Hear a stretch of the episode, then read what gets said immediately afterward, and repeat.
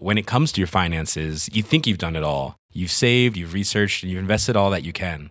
Now it's time to take those investments to the next level by using the brand behind every great investor, Yahoo Finance. As America's number one finance destination, Yahoo Finance has everything you need, whether you're a seasoned trader or just dipping your toes into the market. Join the millions of investors who trust Yahoo Finance to guide them on their financial journey. For comprehensive financial news and analysis, visit yahoofinance.com, the number one financial destination, yahoofinance.com. Boris Johnson's government unveiled plan this week to override the Brexit trade deal to address that contentious Northern Ireland protocol. What it does is it creates unnecessary barriers on, on trade east west. What we can do is fix that. It's not a big deal. Uh, we can fix it in such a way as to remove those bureaucratic barriers, but without putting up barriers on trade moving north south in the island of Ireland uh, as well. Welcome to Payne's Politics, your essential insider guide to Westminster from the Financial Times, with me, Sebastian Payne. In this week's episode, we'll be delving into the situation with the Northern Ireland Protocol and whether the Johnson government's plans will break international law, how the EU might respond, and whether this is all one big bluff. Public policy editor Peter Foster will take us into the details with our Ireland correspondent Jude Webber. And later, we'll be examining the resignation of Lord Christopher Geidt, the Prime Minister's independent advisor on ministerial interests. Why did he quit his job after a turbulent year? Can or should he be replaced? And does it tell us about the ethics and morality of this particular administration? Chief political commentator Robert Shrimsley will chat through with special guest Hannah White from the Institute for Government think tank. Thank you all for joining. Pretty much ever since it was negotiated, Boris Johnson has been unhappy with the Northern Ireland Protocol. Supporters of the PM say it was a result of the political circumstances of 2019. They had no choice to accept it due to a lack of a parliamentary majority. But critics, however, say the Northern Ireland issue was always going to be the hardest part of Brexit, and the compromise between the UK and the EU was essential. After months and months of negotiations to try and solve the issue, talks between the EU and the UK fell apart, and London is acting unilaterally. The government put forward legislation on Monday that would override part of the protocol if and when ministers decide to do so. Their stated reasons was to deal with issues regarding the Good Friday Agreement. Foreign Secretary Liz Truss said it was clear the government was acting, however, in international law. We're very clear that we're acting in line with the law. We'll be publishing our legal statement later today. What is vitally important is that we do resolve this situation in Northern Ireland that is causing real problems. We haven't seen the executive operating since February. We need to get power sharing re established. We know how hard won the Belfast Good Friday Agreement was, and that is why the government has to act. Uh, that is why we are introducing this legislation. Well, Peter Foster, welcome back to the pod. You've been following this closely. This legislation has been talked about for some time. What did you make of the bill when it was published on Monday? Well, it is an extraordinary piece of legislation, as John Jones QC, the former government top lawyer who resigned uh, in 2020, the last time the government decided to unilaterally rewrite the protocol, called it. And it's extraordinary because, Sebastian, what it does is switch off automatically once it gets on the statute book really the core of the protocol. So that's the bit that governs trade between Great Britain and Northern Ireland, which the government says the EU is is implementing in too stringent a way the checks on that Irish Sea border that are necessary to keep Northern Ireland in the EU single market for goods. It switches off the role of the ECJ, the European Court of Justice, and it removes the section on state aid, which required the British government to notify Brussels of state aid or subsidy decisions that might cut across the EU goods market. And more than that, if you look at clauses 15 and 18, it effectively gives the government ministers, if they produce secondary legislation, pretty much sweeping powers to do whatever it likes with the rest of the protocol. Only three articles of the protocol are specifically protected in the legislation. So it is actually much more sweeping than the Internal Market Bill 2020, where the government admitted, you remember Brandon Lewis saying it was a specific and limited breach of international law. Well, this piece of legislation is potentially, if it ever gets on the statute book, far, far more sweeping than that. Well, Jude Webber, it's great to have you back on as always. How did the bill go down in Belfast? Was it essentially down typical unionist, nationalist lines? Absolutely. Obviously, the Nationalists said there's no excuse for the government to be pandering to the whims of the DUP, the Democratic Unionist Party. They're the ones who have, are keeping the political institutions from working at the moment because they are refusing to allow the election of a speaker at the Stormont Assembly and they're refusing to go into the power sharing assembly. But the DUP predictably said, well, we are worried about the protocol undermines our place in the in the UK. Therefore, we can't have it. We can't have this Irish Sea border. They're sort of wising up a little bit. They realise they've been let down by the government many times before. And so now they're insisting that they can't go back into the institutions of Stormont until there is progress. And so delivering a bill isn't enough. They actually want to see progress. So that's sort of shaping up to be a bit of a tug of war where the government doesn't want to advance the bill through to the House of Lords until the DUP is committed to going back in, and the DUP doesn't want to commit to going back in until there's actual progress. So, you know, it's the same old stalemate. Well, as you said, Peter, the bill really did have some quite sweeping powers in it, and it's not a surprise it didn't get a good reception from the EU. This is what Maros Sefcovic, the chief Brexit negotiator on the protocol, made of it. Any renegotiations would simply bring further legal uncertainty for the people and businesses in Northern Ireland. For these reasons, the European Union will not renegotiate the protocol. Today's decision by the UK government undermines the trust that is necessary for bilateral EU UK cooperation within the framework of the Trade and Cooperation Agreement. Well, Peter, when you hear that, do you think the Johnson government is actually trying to tweak the protocol, as we heard the Prime Minister say at the beginning there? Or is it, as Maros Sefcovic just said, is actually trying to undermine and change it entirely? Where's the actual truth? No, it's absolutely clear the British government is trying to fundamentally rewrite the protocol. Remember, the protocol required Northern Ireland to follow the EU single market rules for goods. This action, this legislation would absolutely turn the protocol on its head. I don't think there's any real doubt about that. It's not tidying up, it's not fixes, it's a wholesale rewrite of a protocol that the government now says it negotiated under duress and, and says is untenable. We can argue about whether it is or isn't untenable, but I don't think we can argue about whether or not this action by the government is a fundamental rewrite of the protocol. It clearly is.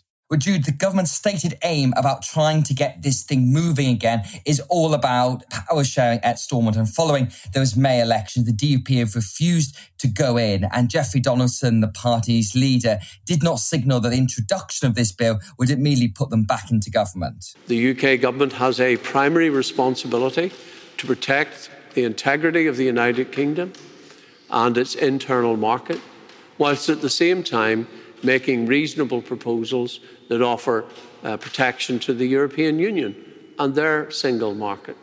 So we will consider these proposals against our seven tests to determine if they meet what is required uh, to uh, achieve the objectives.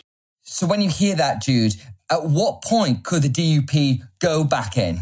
Jeffrey Donaldson has said that he could take a phased response. There's speculation that he might be tempted back to allow the election of a speaker at Stormont at some stage, maybe, you know, in the next month or two, but that he might hold out and not allow the power sharing executive to resume until the bill's actually on the statute books. He's going to come under pressure, obviously. The Stormont executive was down from 2017 to 2020, and it was incredibly unpopular with voters in Northern Ireland. They just thought their politicians were picking up their paychecks and doing absolutely nothing. And I think obviously next year in April, we have the 25th anniversary of the Good Friday Agreement, which is what everybody here says they're trying desperately to protect. And that was the peace agreement that ended the Troubles. And so it'll be a very bad look if the executive isn't up and running by then. But there's no guarantee at this stage from the DUP, from Jeffrey Donaldson, that that's actually even possible. And Peter, what do you make of the government's stated aim about this being like the Good Friday Agreement? Because as we know, there's plenty of Brexiters like Lord David Frost who negotiated the Brexit deal who've come out against the protocol and supported the government's proposals. Is it about that, about trying to have a cleaner break with the EU? Or is it generally, do you think, about trying to save the Belfast Agreement?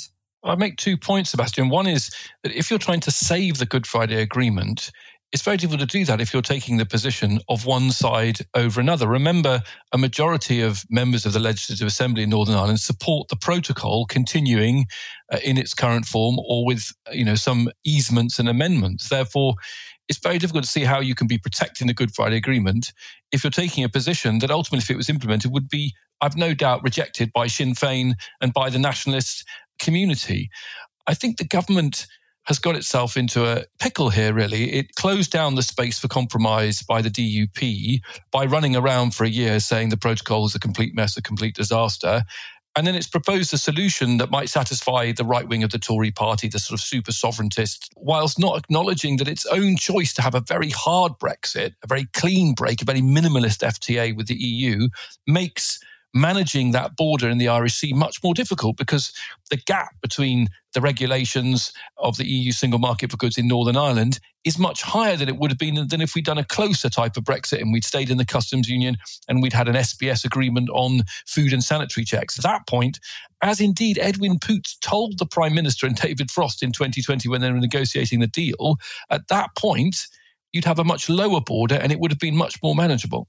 And why has the government just not triggered Article 16? Because this was the talking point for quite some time amongst pro Brexit advocates of saying we could trigger Article 16 because there are clauses within that saying that if the protocol creates unstable economic and societal circumstances, Article 16 can be triggered and that can suspend the protocol. And people could argue the fact that the DUP are against it and they won't go into power sharing is that. So why have they chosen this unilateral legislation route? Well, it's a very good question, Sebastian. I tell you why. Because they don't want to dignify a treaty, a protocol that they're trying to rip up.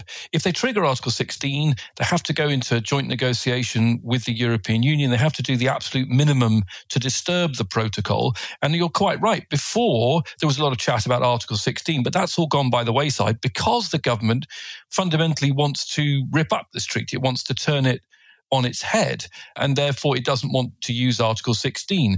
I think one of the interesting things, of course, is that that rather undermines their legal argument. They say that, you know, the doctrine of necessity requires them to take this very drastic unilateral action. And yet the doctrine of necessity requires it to be clear that there's no other avenue open to the party and that the situation was caused by events beyond the control of the state that's using that doctrine. Well, if they haven't triggered Article 16, if they haven't even tried to use the remedy mechanism that's contained in the protocol that they negotiated and signed, it's quite difficult to argue that the doctrine of necessity should kick in according to pretty much every lawyer that you can find who's not in the pay of the British government. And Jude, there is this sort of weird split on this because, as we were saying, obviously the protocol is very unpopular amongst many segments of the Conservative Party and Brexit advocates in London. The DUP really don't like it, both their MPs and their members of the Legislative Assembly. But many businesses in Northern Ireland do like the protocol, and there seems to be a wider body of support for it because it's actually managed to help give Northern Ireland privileged access to the EU single market and the UK single market. Well, that's it. I mean, and unlike with many things in Northern Ireland, it kind of depends on who you ask. So there was a poll recently that asked unionists what they felt about the protocol. And, you know, not surprisingly, 94% of DUP voters and three quarters of unionists overall thought that the protocol had to go or had to be fundamentally rewritten. As you mentioned earlier, it's not the case, you know, of the majority of elected representatives. And when you talk to people in Northern Ireland, it's a very interesting situation. You know, I spoke this week to a farmer who voted leave, who voted DUP in the assembly elections in May, but he said the protocol shouldn't go because it's actually, he's a dairy farmer and it suits him just fine in a way. Because if this bill makes it onto the statute books and opens up the possibility of regulatory divergence from EU standards and the ability for people to choose whether to apply UK or EU standards, well, that's a bit of a nightmare for his industry because it's hugely integrated with the Irish dairy industry. And so, you know, it, it wouldn't be workable for him. And that's just one sector that a lot of manufacturers say they, you know, they're getting on with it. You know, very few people will say we love the protocol. Most people in Northern Ireland didn't vote for Brexit. So, you know, this is what they feel is the best sort of workable outcome. So it, it's it is a, just a huge mess. And finally, Peter, how much of this is a bluff, do you think? Because obviously the bill was introduced on Monday. We've got no indication of when the second reading is going to take place. And that's when it starts to really make its way through the House of Commons before it goes to the House of Lords, where it will now get pulled to shreds. And the bill is not actually itself going to override the protocol. It gives ministers the powers to do that. So any actual action is way down the track, months, if not even longer than that. And it did just strike me, is this just about trying to force some kind of compromise in the EU to try and grab the attention of EU leaders? Because so far, this has all been done through the official channels of Liz Truss and Maros Sefcovic. And I think there's some people in Downing Street who feel they need to get the attention of Emmanuel Macron or other EU leaders to actually get the kind of compromise they're looking for? Or do you think actually the Prime Minister is deadly serious? Well, if it is a bluff, Seb, it's not a very good one. I think that's why the government is trying desperately to get the DUP to go back into power sharing as a function of this bill being tabled. Because in order to make the bluff have any force, the Brits need to be able to go back to the Commission and say, look, this approach that you don't like has actually restored power sharing. It's saving the Good Friday Agreement. And therefore, you need to agree to lots of it in order to maintain the DUP and power sharing. Of course, if the DUP don't go back in, then that particular fig leaf falls away. As you say, Sebastian, the other problem they've got is that it's going to take at least 18 months to get this bill onto the statute book if they can. And the EU looks across the channel. It sees an administration in a sort of permanent tailspin most of the time. And it's not even confident that if it did a deal, Boris Johnson would be around there to accept it. And so the EU's clearly taking the view that it's just going to wait and see. The protocol functions fine as it is at the moment. It's not perfect, but it works. And therefore, the bluff, such as it is, at the moment isn't getting the DUP into power sharing. It isn't getting the EU to create concessions. And the longer that goes on, the longer that hiatus survives, the more pressure I suspect Boris Johnson will come under from the right of his party, who've actually driven a lot of the content of this bill for more egregious and more direct action. The difficulty I see is it's not clear to me how Boris Johnson moves the ball on. So, you know, he's kind of stuck. And finally, Jude, do you think there are any circumstances you can see the DUP going back in, depending on how this plays out, because it's been, you know, some weeks now since those elections. Nothing seems to have budged. And of course, there is a countdown clock that means there will be another set of elections if there is no administration at Stormont. No, I d- I don't actually see at the moment. I think they've painted themselves into a corner as well. If they're counting on just running down the clock to the next, you know, elections, then that's a very, very, very high stakes gamble because people in Northern Ireland are fed up of this situation. And there's no guarantee that it would actually result in them getting a better result in the election than they did in May. So the short answer really is no. Jude and Peter, thank you very much. To lose one ministerial ethics advisor may be regarded as a misfortune, as literally everyone in Westminster has been saying this week, but to lose two does look like carelessness. After much indecision and coded statements, Lord Christopher Geidt resigned on Wednesday as the Prime Minister's independent advisor on ministerial interests, aka the arbiter of the ministerial code. Geidt had a rather hectic years as Johnson's arbiter, having to adjudicate on all manner of scandals with the gate affixed to the end of them. But in his resignation letter, Geidt put the blame on an odd dispute about steel tariffs and the UK's commitments to the World Trade Organization. Jacob Rees-Mogg, the Brexit Opportunities Minister, said the reason he quit was about British industry. Look at why he's gone. Lord Geidt has resigned over an issue relating to protecting the British steel industry. I think everyone in this country wants to make sure that we have a competitive steel industry which is not subject to dumping from other countries. This is really important. There are laws in place that have provided for that. The Prime Minister is backing British industry, and he's right to be doing so was Sir Alex Allan, who was Johnson's first ministerial ethics advisor, who quit the role after a dispute over Priti Patel's behaviour, told the BBC that Lord Geidt would not have taken the decision to resign lightly. I just felt really uh, upset that Christopher Geidt, who is a very honourable man, had been put in a position where he felt he had no option but to resign. I've known him for many years, and he's a, a dedicated public servant, a man with lots of integrity, and um, it's I mean, he wouldn't have taken this decision lightly. It's um, I mean, it's very sad that it's come to this. Well, Robert Shrimsley, welcome back to the podcast. We've been talking a lot about Christopher Geidt through the Wallpaper Gate scandal, the Partygate scandal. It feels like it's been quite a long time coming, but that stated reason about the steel industry feels a bit odd. It is, I think, very strange. And anybody who's been looking at this has been left scratching their heads for a number of reasons. The first question is why would the prime minister or the government have consulted him in the first place over an intention to go against a, a, trade remedies issue on steel tariffs. He's not a trade lawyer. This is not his specific area of expertise. So the first question in front of asking is what was it about this political decision that made them think they had to go to the ministerial advisor on ethics and standards? And we don't know the answer to that question yet. So if you take it at face value, it's a very, very strange story, which seems like there's more to come out. Another possible interpretation, however, is that he had just had enough.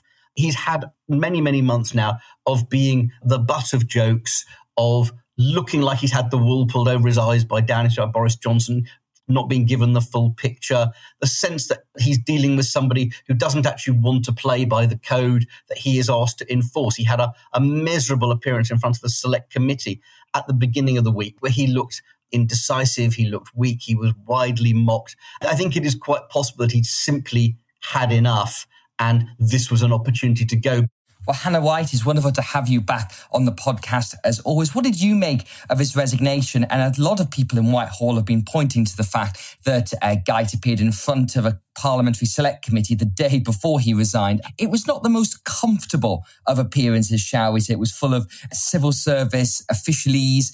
He gave some very odd answers about the fact that he had considered resigning but didn't. Do you think that's what drove him to it? I think that's a very plausible explanation. It really was painful listening to him repeatedly, in different ways, try to justify the fact that he was still in this role as a man of integrity and good conscience, as Alex Allan was saying. You know, it may have become increasingly evident to him during that questioning process that actually this wasn't a tenable position for him to be in. And just to go back to something that, that Robert was saying, you know, if the government suddenly decided that it needs to consult the advisor when it is planning to breach the law, obviously there's overarching duty on ministers in the ministerial code to comply with the law and not to break it. You have to ask why they didn't do so or whether they did in fact do so on previous occasions when they seemed to be willing to break the law, for example, over Northern Ireland and so on.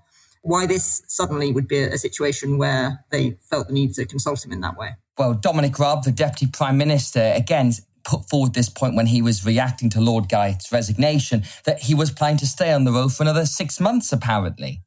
Well, in relation to Lord Geidt, uh, it's not clear to me at all uh, that. Uh, what the reason is. And so, I, I, I, mean, I think you've been asking me about mm-hmm. that. There are clearly these issues um, around the other commercially uh, sensitive matter which he was engaged on or asked to advise on. My understanding was that, again, to the best of my knowledge, uh, as of earlier this week, he was planning or he was hoping to stay on for another six months. Now, Robert, obviously the fact that Lord Geidt has now gone, and as you said, we may or may not ever find out the exact reason. And I think, you know, even people in Downing Street I've spoken to say we're quite baffled by this. It seemed to slightly come out of nowhere. But finding a replacement is not going to be easy. We heard Sir Alex Allan at the beginning there. He quit over allegations of bullying about the Home Secretary Priti Patel, in which that he essentially adjudicated she had broken the ministerial code. Johnson didn't, so he quit.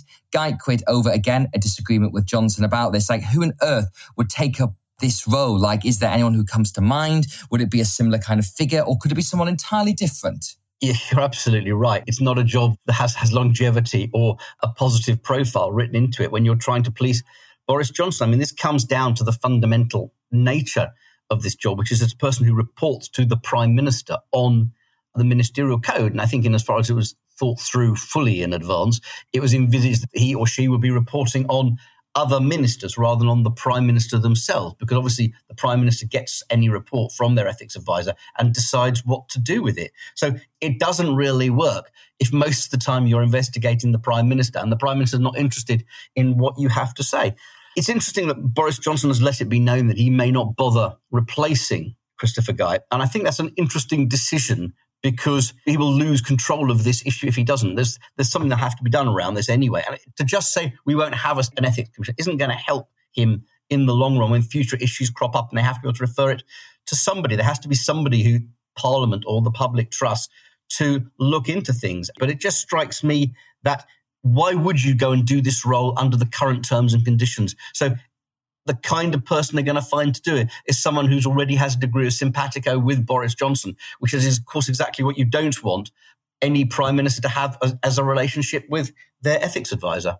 Well, in the interim, Hannah, it feels like that it's going to be overseen by the Cabinet Office's Propriety and Ethics team and a man called Darren Tierney, who replaced Helen MacNamara, who our listeners may know for bringing a karaoke machine into Downing Street during the coronavirus pandemic. So he's in charge notionally of the Civil Service Code and of ethics and propriety within government. So he will do it in the interim, but that's not the same as the independent advisor with their role and with their office. And I guess this comes to a question is the role still suitable? Because it was created, I think, in 2006, but it, it feels like we're stuck in the middle between having a proper codified formal procedure with legally binding methods to open investigations and publishing advice and the kind of classic good chap theory of just having an informal process and not on the head. Where, where do you see the balance of where this role should be? The role of advisor was, was always a, a bit of a fudge prime ministers didn't want to, to give this role the you know the full independence which might see inconvenient uh, investigations and inconvenient conclusions made public. Funny I that. think we also saw with Partygate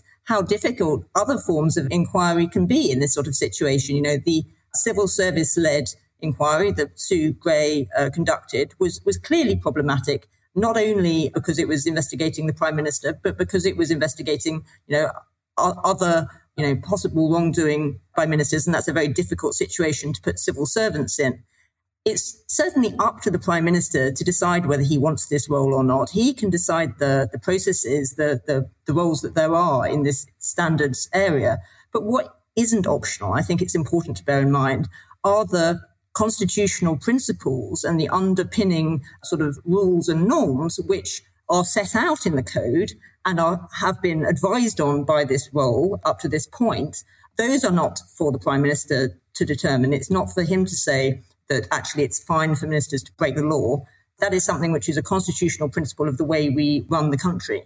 And I think it's important that you have a code which sets out for ministers what their responsibilities are and having this in some sort of independent advice on that. If that doesn't exist, you're going to either have the, the courts wanting to take more of an interest or you're going to get Parliament wanting to, to have more of a say. And I'm not sure either of those outcomes are ones that Boris Johnson would like to see. It seems to me that this is drifting in one absolutely inexorable direction, even if it doesn't happen immediately, which is that we are going to end up with a parliamentary oversight of ministers' conduct uh, in the same way that we have oversight of MPs' conduct. It's always been a gap in the system. And I think what we're seeing now is what we've often seen in the past when problems crop up in politics. The problem itself illuminates a wider issue with how MPs and ministers are policed.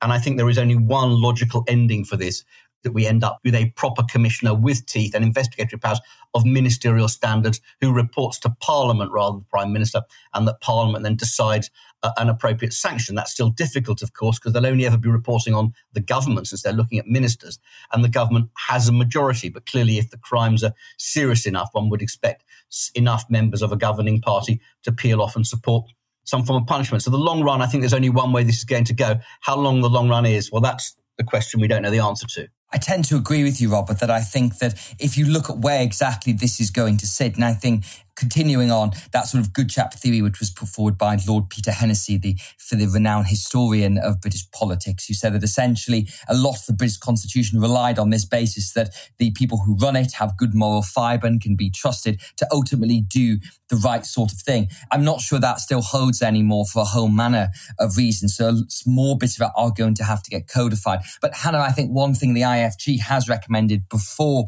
you potentially get to that parliamentary stage is to strengthen the basic powers of the office. Now, I think Lord Geidt asked the Prime Minister for the ability to launch his own inquiries. Now, I think essentially there was an exchange of letters about this following the Partygate scandal. And the result was that Lord Geidt, or his successor, I should say, would be able to make it known publicly if the Prime Minister blocked him from an inquiry, but he would not have the power to do that. You've also called on them to be able to publish advice without having to go through the Prime Minister.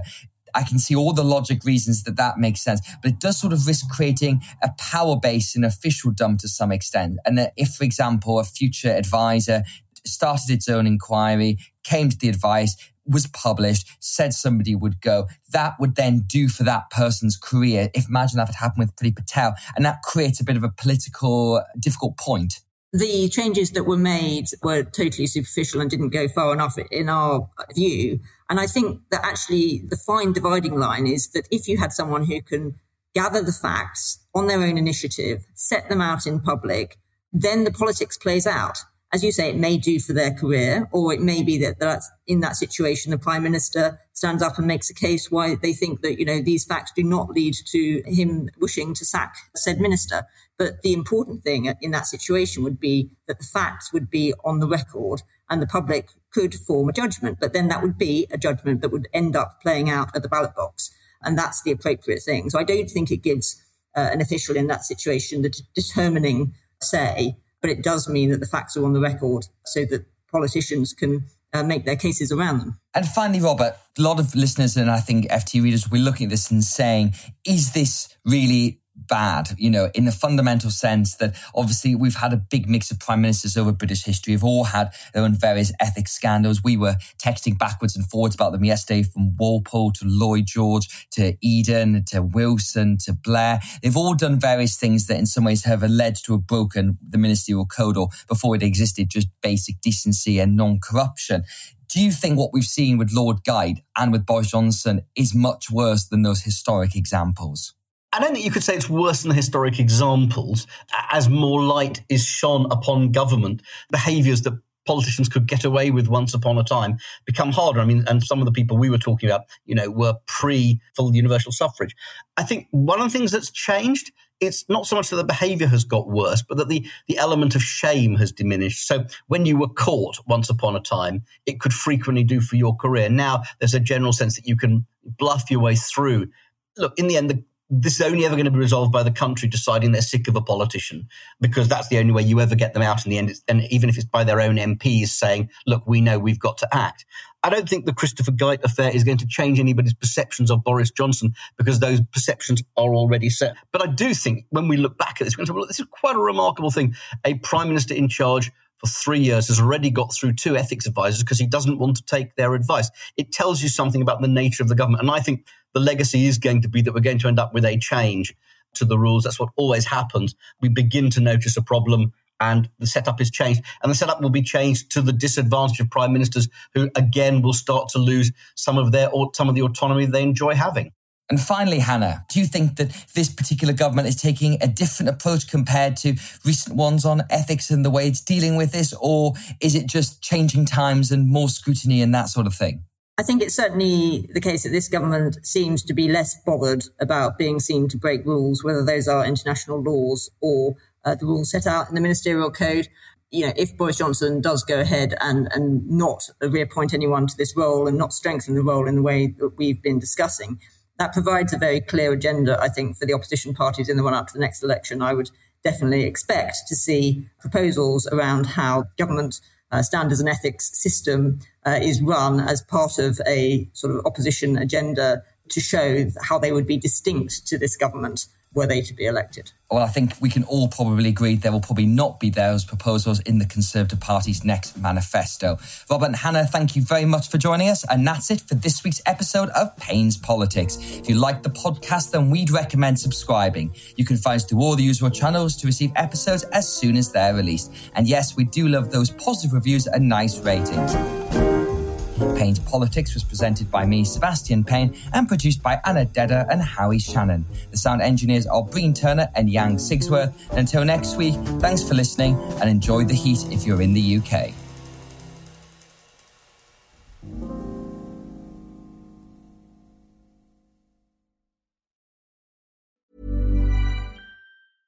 When it comes to your finances, you think you've done it all. You've saved, you've researched, and you've invested all that you can. Now it's time to take those investments to the next level by using the brand behind every great investor, Yahoo Finance. As America's number one finance destination, Yahoo Finance has everything you need, whether you're a seasoned trader or just dipping your toes into the market. Join the millions of investors who trust Yahoo Finance to guide them on their financial journey. For comprehensive financial news and analysis, visit yahoofinance.com, the number one financial destination, yahoofinance.com. Here at Bellingcat, we get to the bottom of things. From a global crisis to an underreported event, we find the facts using publicly available tools and resources, uncovering what is hidden on and below the surface. We connect the dots using social media posts, satellite images, and public records, and empower others to do the same by sharing how we do it. The ability to do so is only made possible by our readers, supporters, and community members. Care to join us? Learn how at bellingcat.com.